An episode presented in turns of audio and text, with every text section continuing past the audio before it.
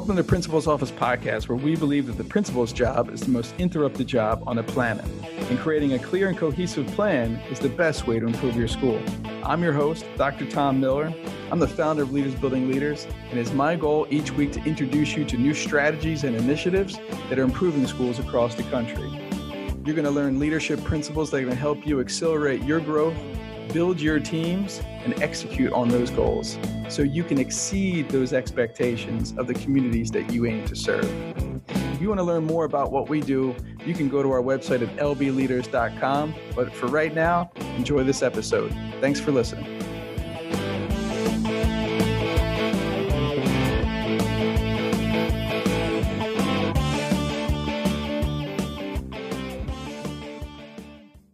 Well, welcome everybody. I'm really excited for this next edition of the Principal's Office Podcast because I have one of the best heads of schools, executive directors that I've ever worked with and been privileged to work alongside.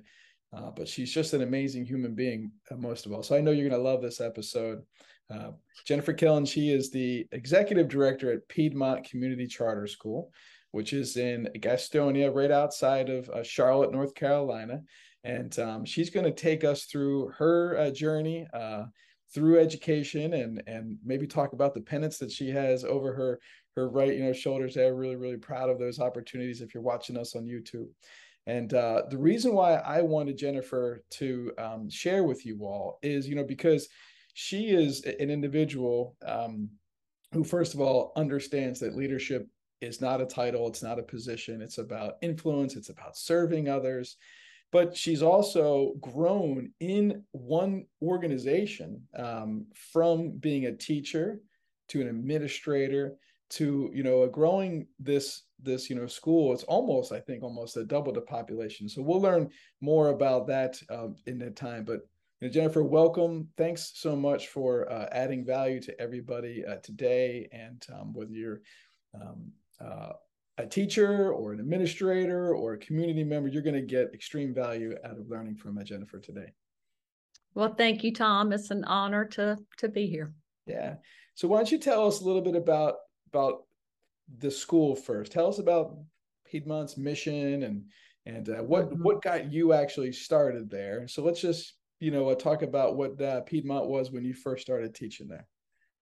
Okay. Well, just give a little background about me. I have a business degree. I started working in banking, and I worked at 3 different banks before I had both of my children. And then I wanted the opportunity to stay home with them for 5 years. So I started staying home, and we moved to Gastonia, North Carolina, and I thoroughly enjoyed my 5 years, but I wanted to get out of that house so bad. I was ready to go to work, but I didn't want to go back into banking. I was looking for a new career opportunity, and I was praying about that daily. So when my daughter started kindergarten, I started looking for an opportunity to substitute teach. So I applied at the local school system, and I actually made business cards, and I took them around to all the schools and asked if I could hand them out to the teachers or if their receptionist would give it to the teachers. And I also handed some out to Piedmont Community Charter School. One of my friends' children went there, and I really didn't know anything about this school. But I did know that I wanted an option for my son because the district we were in, the middle school, was questionable, and I wasn't sure I wanted him to go there. So I was also, trying to find, just like all of our parents, a different option for my kids. I couldn't afford private school, but I wanted to see what was out there. So I started substitute teaching, and after a couple of months, I thought, you know what? I think I can do this. I'm enjoying this.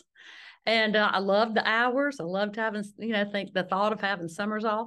So, I got a call from Piedmont to substitute teach, and gosh, by January of that year, they had a teacher assistant position open, and I was offered that, and it was with 6th grade. Now, mind you, when I was in school, I hated math.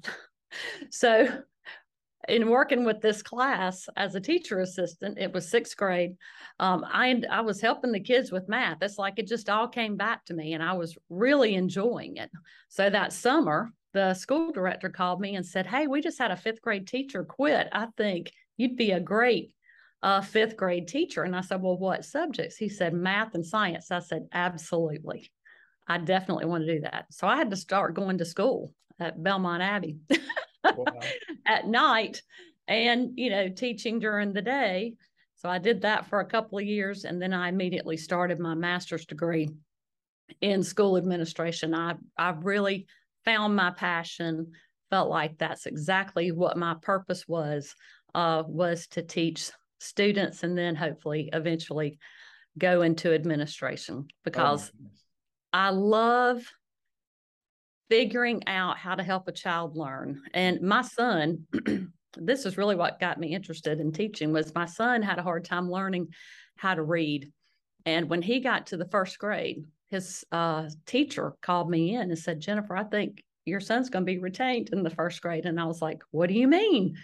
He was here for kindergarten. The teacher never said anything to me. And she said, no, he's just not progressing like he should. He didn't learn everything he needed to in kindergarten. I said, well, I tell you what, if you'll tell me what to do with him for 1 hour every day, I will do it. And she did. And by the end of that year, he was reading fabulously. He had the highest AR points in his whole class. And I cried. I mean, I remember the day he learned how to read, or he was... So, no, I'm sorry. I got a little nervous there. I remember the day that he read his first book by himself. And I still get emotional, because I have that mental visual image of him doing that. Wow. I love that story, because I know it's going to resonate with a lot of educators, right? I mean, that's why a lot of us got into the role, is because maybe a family member, or we saw, or maybe we didn't feel we were helped, when we were in school, and we wanted to make an impact and make a difference. So here you are, you've got your business degree, and then you're like, hey, let me try this substitute teaching thing. And I like this. And then you go back to school. So you're working full time, you're back to school, you're a mom, right? And so then then administration is the next step. So, and then you talked about how you landed at Piedmont. Is you kind of came in as a sub, and then you came in as an assistant, then you came in as a sixth grade teacher. Was that the next step? Fifth grade teacher. I also was, after my second year, was made the curriculum coordinator. Wow. And I facilitated the alignment to the Core Knowledge curriculum. Mm-hmm.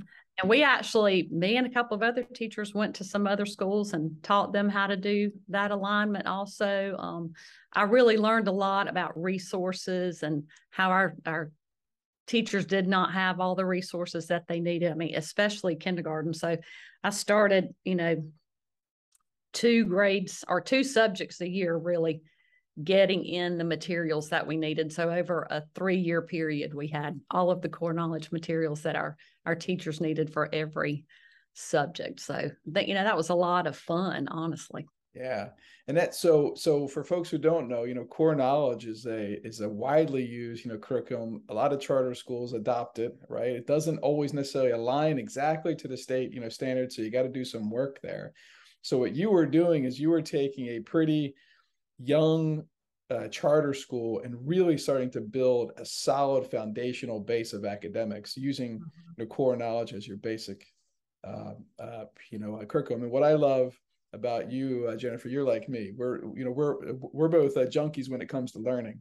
So I hear you. Like my second year, I was already curriculum coordinator, and I was doing this work, but I was growing into the person that I needed to be to not only know and understand the curriculum, but how do I teach other adults how to. So can you talk about that, a process? What was some of your learning as you were growing yourself and say, well, this isn't just for me, I got to help other adults and the whole school, to be able to do this?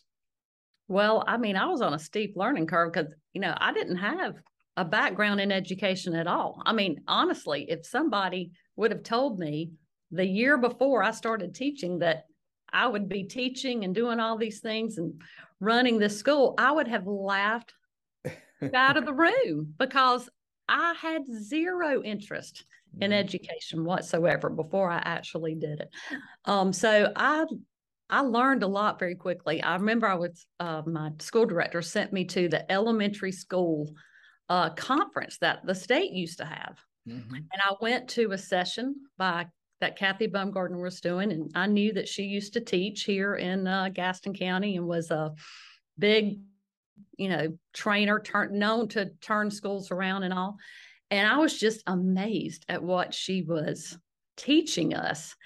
And it's like, the light bulbs were coming off about how to teach reading. And I read the book, Mosaic of Thought. And I'm going to be honest with you, it's like reading comprehension really came fully to me after reading Mosaic of Thought and learning how, my brain works and how to teach children how their brains work. It's just all so important. And I was just devouring, everything I could possibly learn. And what I realized is in your teacher ed programs, they don't really teach your teachers how to teach reading. We have to teach them how to teach reading.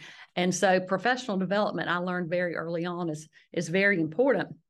But going to conferences, that can be nice and fun and kind of introductory, but you don't really get a big bang for your buck sending somebody to a conference.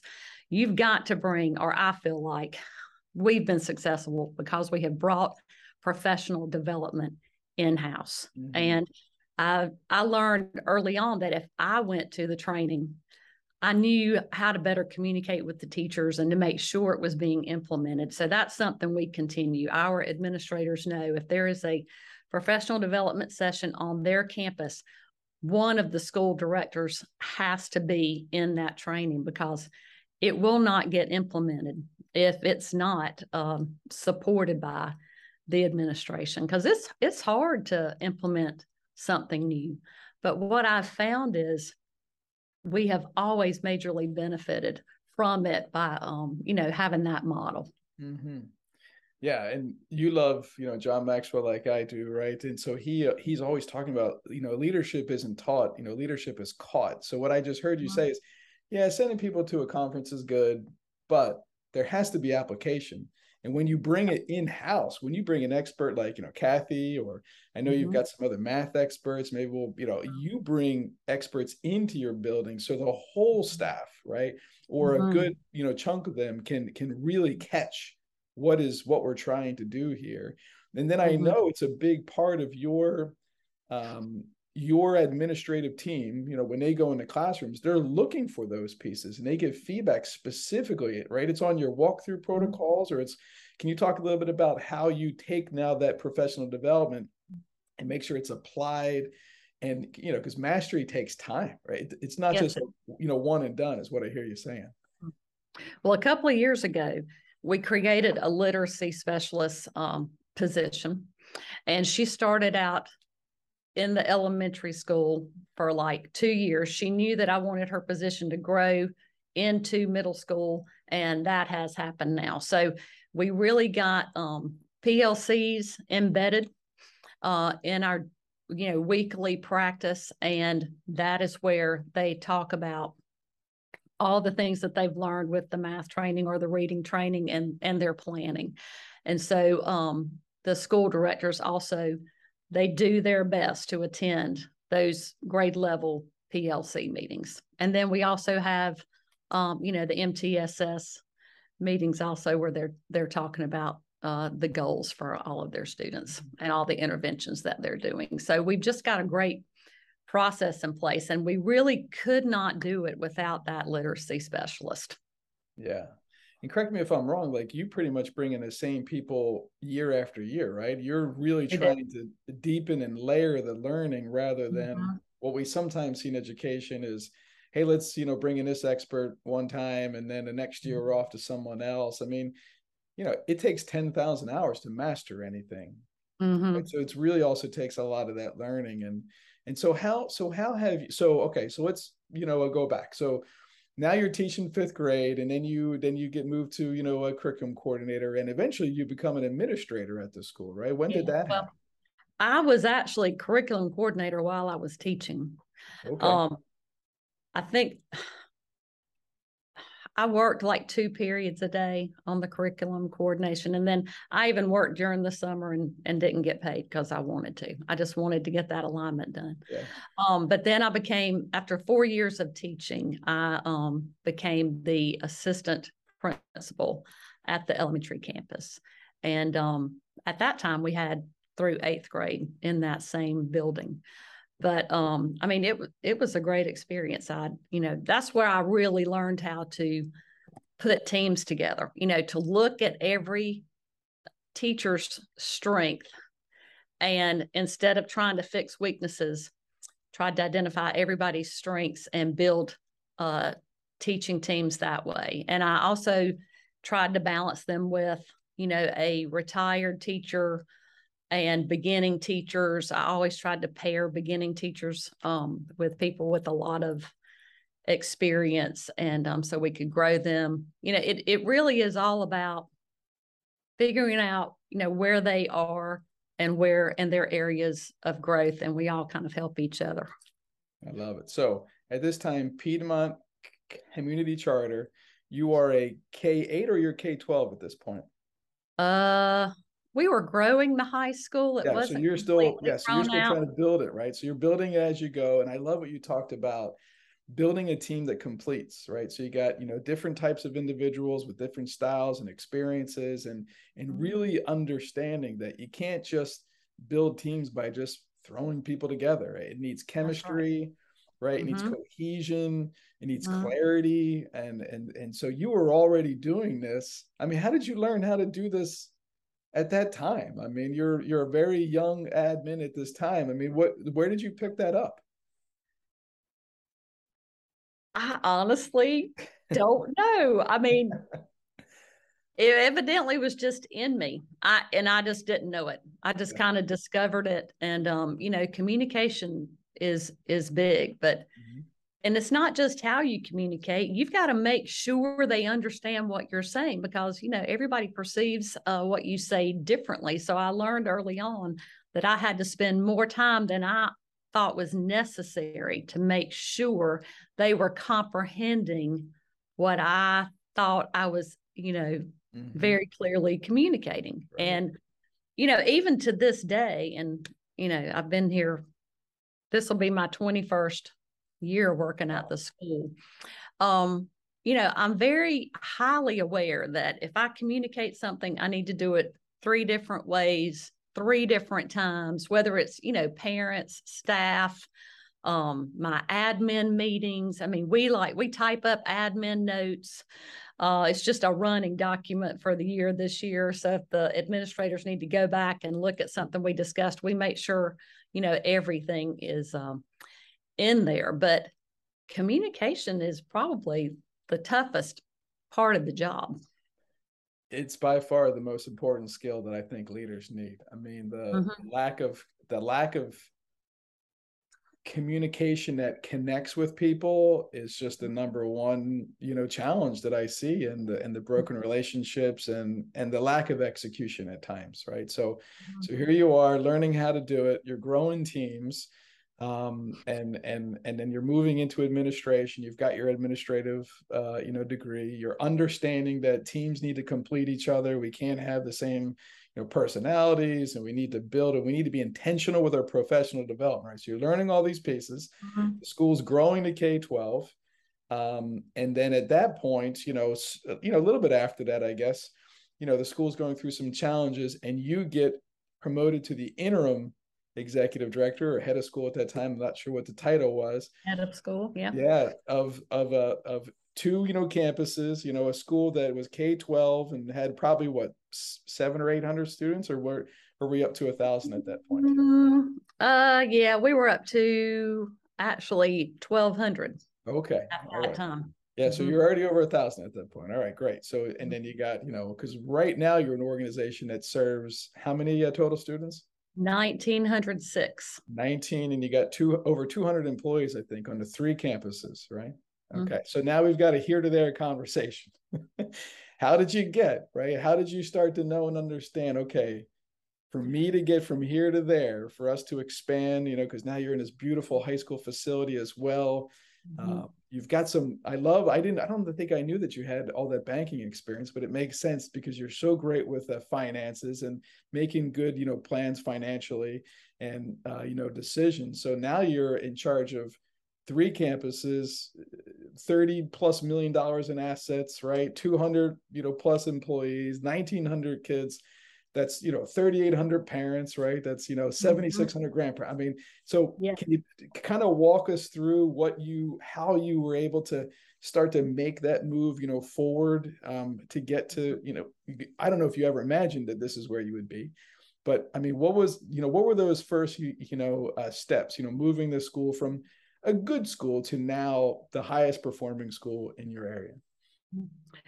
Well, it starts out with working very closely with my board of directors and my board president at the time. I mean, we started having board training. When I became head of school, we started having board training every July, and we have continued that.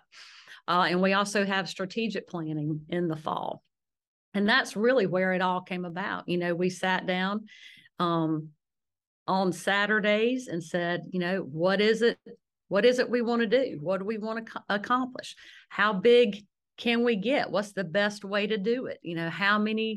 We want to build a high school because we knew we were going to run out of space at the second location. I mean, it was a matter of time. Within 3 years, if we maintained our enrollment, we would not have anywhere to put all of the high school kids at the New Hope Road location.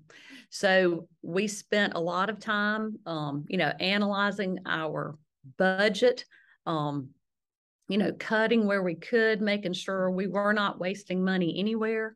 My CFO and I, Claire Wilson, we met with all of our vendors, and we, looked at 6 different 401k plans. We looked at all these different insurance plans. I sat down with a local HVAC company and said, look, I need a group of people that I can trust to tell me what's going on with my HVAC, to, look at all the roofs on the facilities. I got to get things under control because, they really weren't. The facilities were not under control. And so that company still works with us today. But we literally got new vendors, new vendor contracts, accounting firm. We got a new accounting firm, and we got all of our expenses under control except for one, and that was the health insurance. Mm-hmm. So we knew we needed to, because when we ran the budget projections, the rising cost of our health insurance was going to keep us from being able to get a loan to finance the building because it was just out of control and unpredictable. So we contacted John Torbett, Representative John Torbett for our area, and asked him to write a bill so we could be included in the state health plan. And unbeknownst to us, some other organization had written a bill that would give that year or the next 2 years or something for charter schools. If they wanted to join the state health program, they could. Mm. So we were watching as the legislature. You have to start within your first 6 months, or you have to make that decision pretty quick when you open up. Okay, got it. Yeah.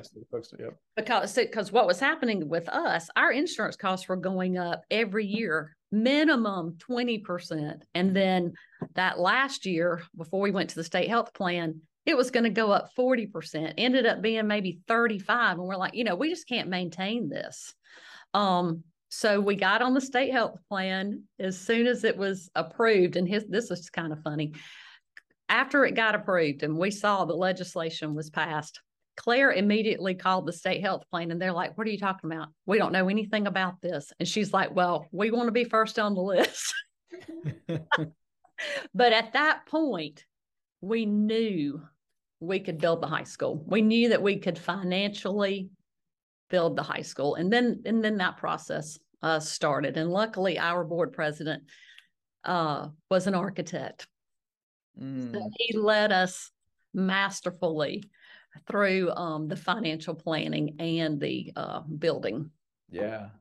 All right, so I want to pause there because there's so much that you just shared, and I know this is natural to you, but so what I heard is, look, cash is the oxygen that drives charter school success. It just is. You need it, right? And, you know, folks think you could just go out there and raise money and write grants. Well, you need grant writers and, you know, people who can raise money to do that. So the first way to be able to build more cash is to look at how we're spending our current cash. So you brought experts around you. You started to reevaluate the services that were coming to your school.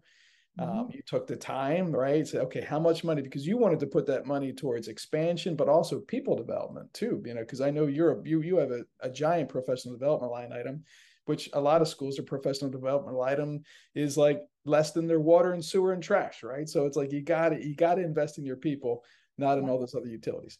So you did that. And then your board got stronger, right? Because then you started to recruit board members intentionally about expansion. Here's where we're going. And your board chair had this amazing, you know, talent and skill. And every year you all have been intentional for, I know, at least the last 8 years of having this annual strategic retreat. We talk about this is what the goals we set last year. This is where we are. This is where we still see ourselves in the future. So then you were able to get that great US TA loan, right? No, we got educational bond loans. Oh, educational bond loan. All right. And that was able to help you secure this amazing facility. And I'll make sure I drop a link in here so folks can see, you know, see the pictures, and please come and see the school because it's just amazing. Where now you have 3 campuses, 1,900 students, you know, serving there. And then you also have a wait list K-12 as well, right? Absolutely. Yeah. I mean, even after the 20th day, we still have 1,000 people on the wait list. I love it. Right. Yeah. We're not talking about downtown Charlotte, everybody. Like, this is outside. It's another county outside. So it's not a megalopolis, but you know, if people want to come work now for you, you know, with you and with what you're doing. And so you've really grown your administrative team over this time too, right? Because at one point you used to be,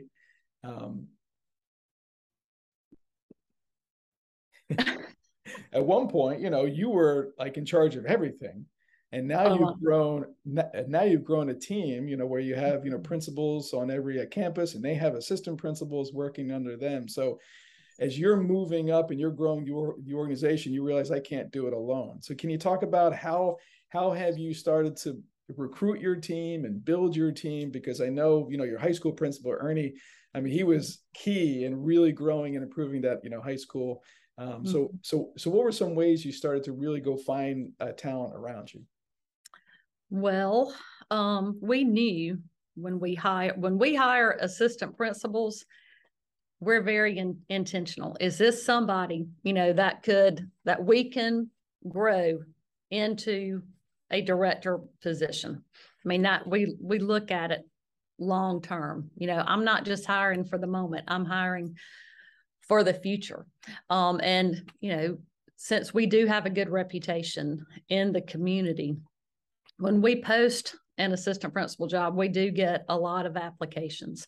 And we've just been very, very fortunate to get the ones that we have. And when we hired Pam Hufstetler as an assistant principal, we hired her with the intent that she would take over when Mr. Bridges retired. So it has been a flawless transition. Yeah. And, you know, I moved up Sheila Richards from the elementary school to run the middle school. She has 2 great assistant principals, and now Miss White. She sometimes we hire within, and sometimes we hire outside of the school. You know, it just depends on the need at the time and who can best fill it and who's ready. I love it. Yep. So there's a lot of intentionality around it. You're looking for leadership capacity in people. But at one point, you weren't the most sought after organization. So is there any key things that you believe you did to really improve the reputation of the organization, where folks were now, you know, they wanted to come to you rather you have to go to them? Yes, I think there's a lot of things I've done over time, you know, to help grow the school. And when I was an assistant principal, I kind of took on the responsibility of starting marketing. So I would create, we did a parent meeting every month. I did. I ran a parent meeting every month. Sometimes, you know, the school director would do it, but for the most part, I did those parent meetings. And I would send out invitations to the local daycare centers, Boys and Girls Club, and I would go around and meet like the daycare centers, you know, because I wanted those, the parents of those four-year-olds to know that we existed. Yeah. And I would put, you know, on the flyers that we have a parent meeting, you know, the second Tuesday of every month. And people came every month, you know, and once we got big, now I only do them in January, February, and March.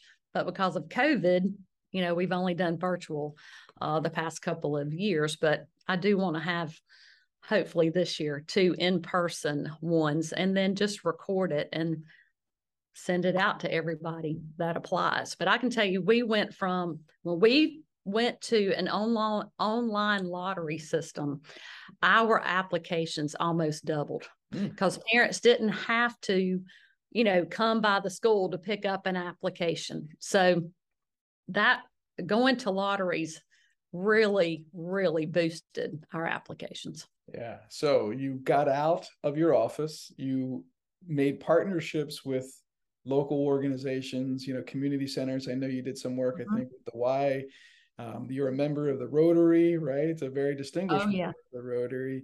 So you're out there, you're out in the community. You all did a billboard at a minor league baseball stadium too, right? Wasn't that one of your branding pieces? And so all this continuous, you know, folks are starting to see Piedmont. Like they're starting to, what is this? What is this, you know, charter, you know, with the Patriot on it? Like, what is this, right? So, you know, branding is really important. And it made me think about, you know, I'm working with a couple of charter schools that did make their enrollment goals this year.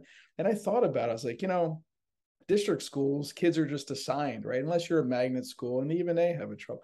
But as a charter school leader, you have to understand that you are a brand and your reputation is critical in the community, and everybody who's in your organization is branding your school, your board members, your students, your families.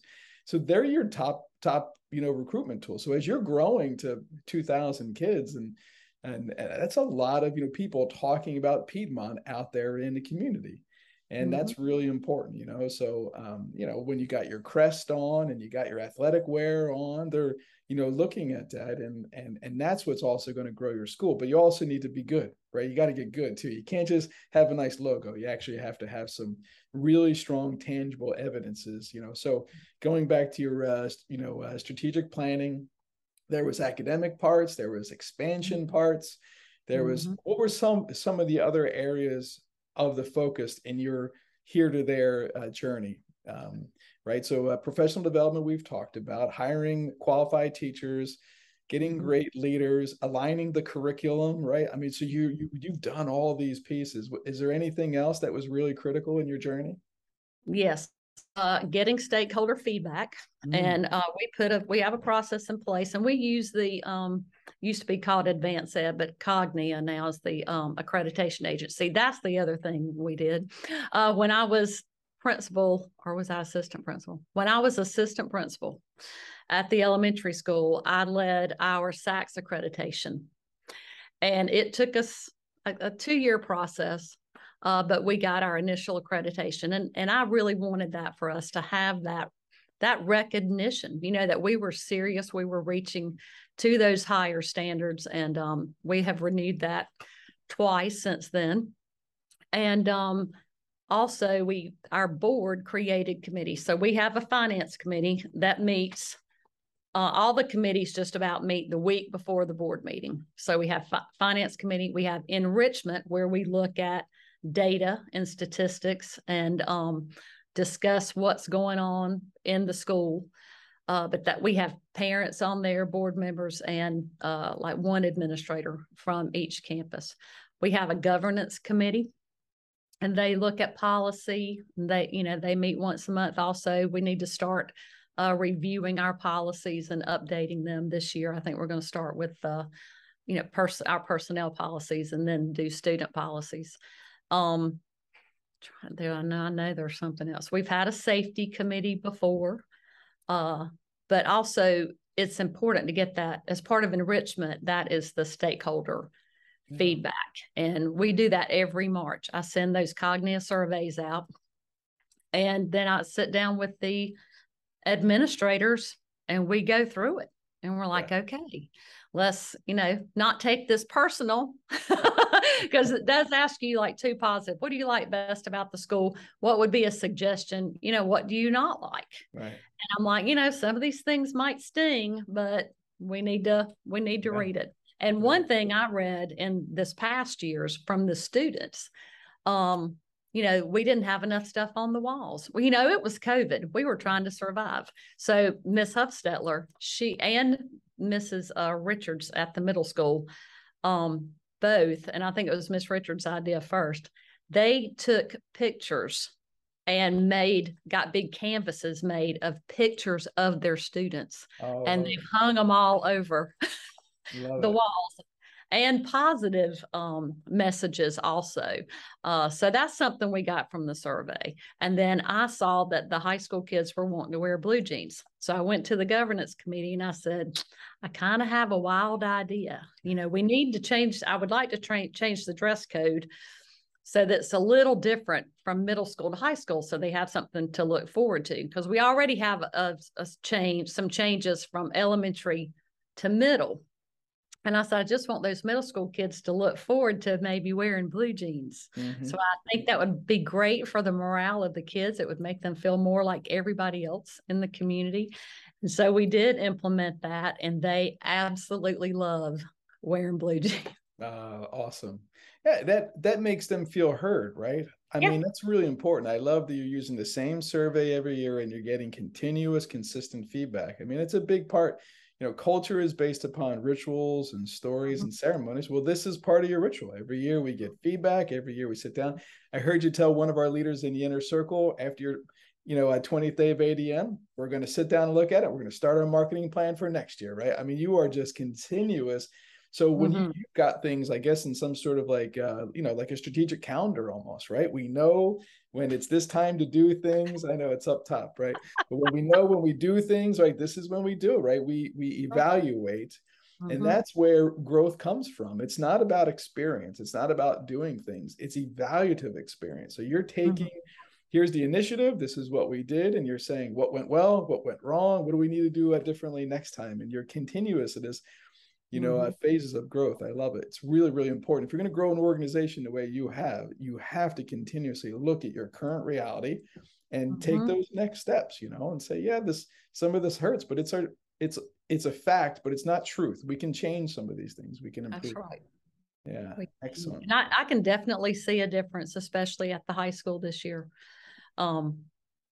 It's just been a whole lot calmer beginning to the school year. And, I think it was the right thing to do to add the blue jeans.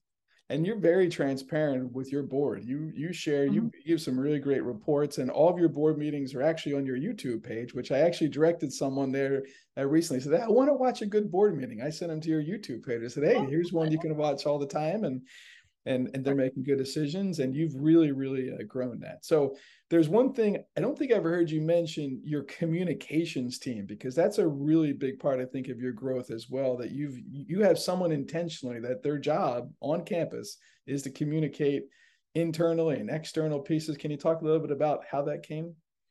Yes. Well, back when we started strategic planning, we talked about, each of our board committees kind of did a study of what we were doing and, looking at survey data. And one thing that came out of that was that we needed a communications coordinator position. So we started out, and that was 8 years ago, with someone part-time, and she stayed with us and did a great job for a while. And then when she decided she didn't want she didn't want to work anymore in that area, she'd actually gotten a master's and was going to go work at another school, at a college level communication. And, we already had a technology facilitator, and she is incredible, but her background was in journalism. And so I went to her and I said, how about you take on an additional responsibility as communications coordinator? I said, you know, you're such a good writer, and she really is incredible. I said, I think you can do it in a small amount of time. Mm-hmm. And I said, you're already meeting with the teachers weekly. All you have to do is say, hey, do you have anything for me for Facebook? Right. And just let that be an additional part of your job. Of course, we, you know, renegotiated her salary and all. She's doing a phenomenal job. Yeah, phenomenal job. I hardly have to proofread anything she does. She's such a great writer. And, yeah. And, you know, we sit down at the beginning of the year and kind of talk about what we want to see. And this year, I want more of a focus on our mission and our core values, you know, being talked about. Because we have so many new kids and we're finally out of COVID and so many new parents. I feel like we've just got to put more of an emphasis on mission and core values and include that in some of our announcements and our Sunday night messages, on our Facebook post, and just really educate our new staff members, our new parents, and our new students. You know, one thing I do miss about being a teacher is I love teaching. But now I teach adults. And once I realized that, I was like, oh, I'm still teaching. I'm just teaching adults. That's right. Yeah, that's what leaders do. I mean, you know, you are constantly developing the people around you and working yourself out of a job, right? You're just building succession. Mm-hmm. And I love that you had intentionality around that. It's 85% of people check their social media within 10 minutes of waking up, right? So imagine everybody out there, if every day, if you got your parents to follow your Instagram, or every morning they're getting hit with a core value message, right? A highlight of maybe of their child, about how the school is, you know, impacting them. I mean, that would be amazing. So I love what you do, and I'm, you know, one of your followers. So I totally enjoy seeing all the messages, right? So another great way to communicate your why you exist, right? And how we behave as an organization. Those are the top two questions to organizational clarity of the six. Right? Why do we exist? This is our mission. We are a college preparatory who uses core knowledge, right? The classical, all these pieces. This is, and then this is how we behave. These are our core values. And this is what our core values look like when our kids do them or when our adults do them. And we're highlighting those. So, but we just got a couple minutes here. So you talked about, you know, what was the name of the book? You said it was the Mosaic of Thought. Is that? Yeah, I read that many, many years ago. So what are you reading now? What are you reading and learning now? What am I reading and learning now? Well, would you believe? Here it is. I moved it over here. I have started this. Right. You got the 21 laws. I love it. Yeah. The 21 laws of irrefutable leadership. And I don't know if you've gotten to law one, right? But law one is the law of the lid. And it's just that the leaders are the lid to the success of their organization. So if you don't grow yourself, you're not going to be able to grow your organization. That is exactly right. And there is one thing I do want to mention that we haven't talked about. Yeah. And, you know, as a leader, you have to get to a point where you do not let your problems derail you. You cannot get so emotionally upset over a problem that you let it derail you and rip you of your confidence in yourself. So I had to start thinking, all right, I get confronted with a problem. The first thing I say to myself is, I'm going to learn something from this. I'm going to learn something from this that is going to make us better. I'm going to learn something from this that's going to make me better, but it's not going to get the best of me. And once we figure it out, we'll put a new process in place so that it never happens again. And that's just something that a leader has to constantly do. Yeah, that's it. That's an incredible message. And we're going to end there because I don't think I could top that. And that is such a key important piece. And that's how you've gotten from here to there, honestly, right? You've taken every challenge head on. And you said, well, I need to learn and I need to grow. And then I need to teach the people around me. And we're going to probably mess up some things, but we're going to learn from them. And we're just going to build a better system and a plan. And what I love that you've done, you know, I mean, 21 years in one organization is incredible. So hands off because you are an anomaly, especially in charter school world. But you have grown and built a team where Piedmont is going to be successful for, you know, decades to come and continue to serve generations of kids. Mm-hmm. And the kids that you're graduating now will be the next level of teachers and leaders in the organization. And you've improved your county and community. I mean, there's so many pieces that you're doing. So I hope you take the time to recognize that you are an impactful leader. You've made an impact on me, and you've made an impact on, I know, all of our other principals that you help in our inner circle and our other groups. You're always very kind to lend a hand. And I know you're Advanced Ed. You go to other schools and you help them, you know, kind of think through their challenges. And so you are a constant model of growth. And that's what leaders need it to be. So now there is one more thing. Do you want to celebrate the you've got the 5 tenets? If you're watching this on YouTube, if you look over Jennifer's shoulder, she's got East Carolina and Upstate and UNC Charlotte. So take us through those real quick so we can celebrate all these other accomplishments for you and your family. Okay, well, these pennants represent zero debt in college student loans. Nice.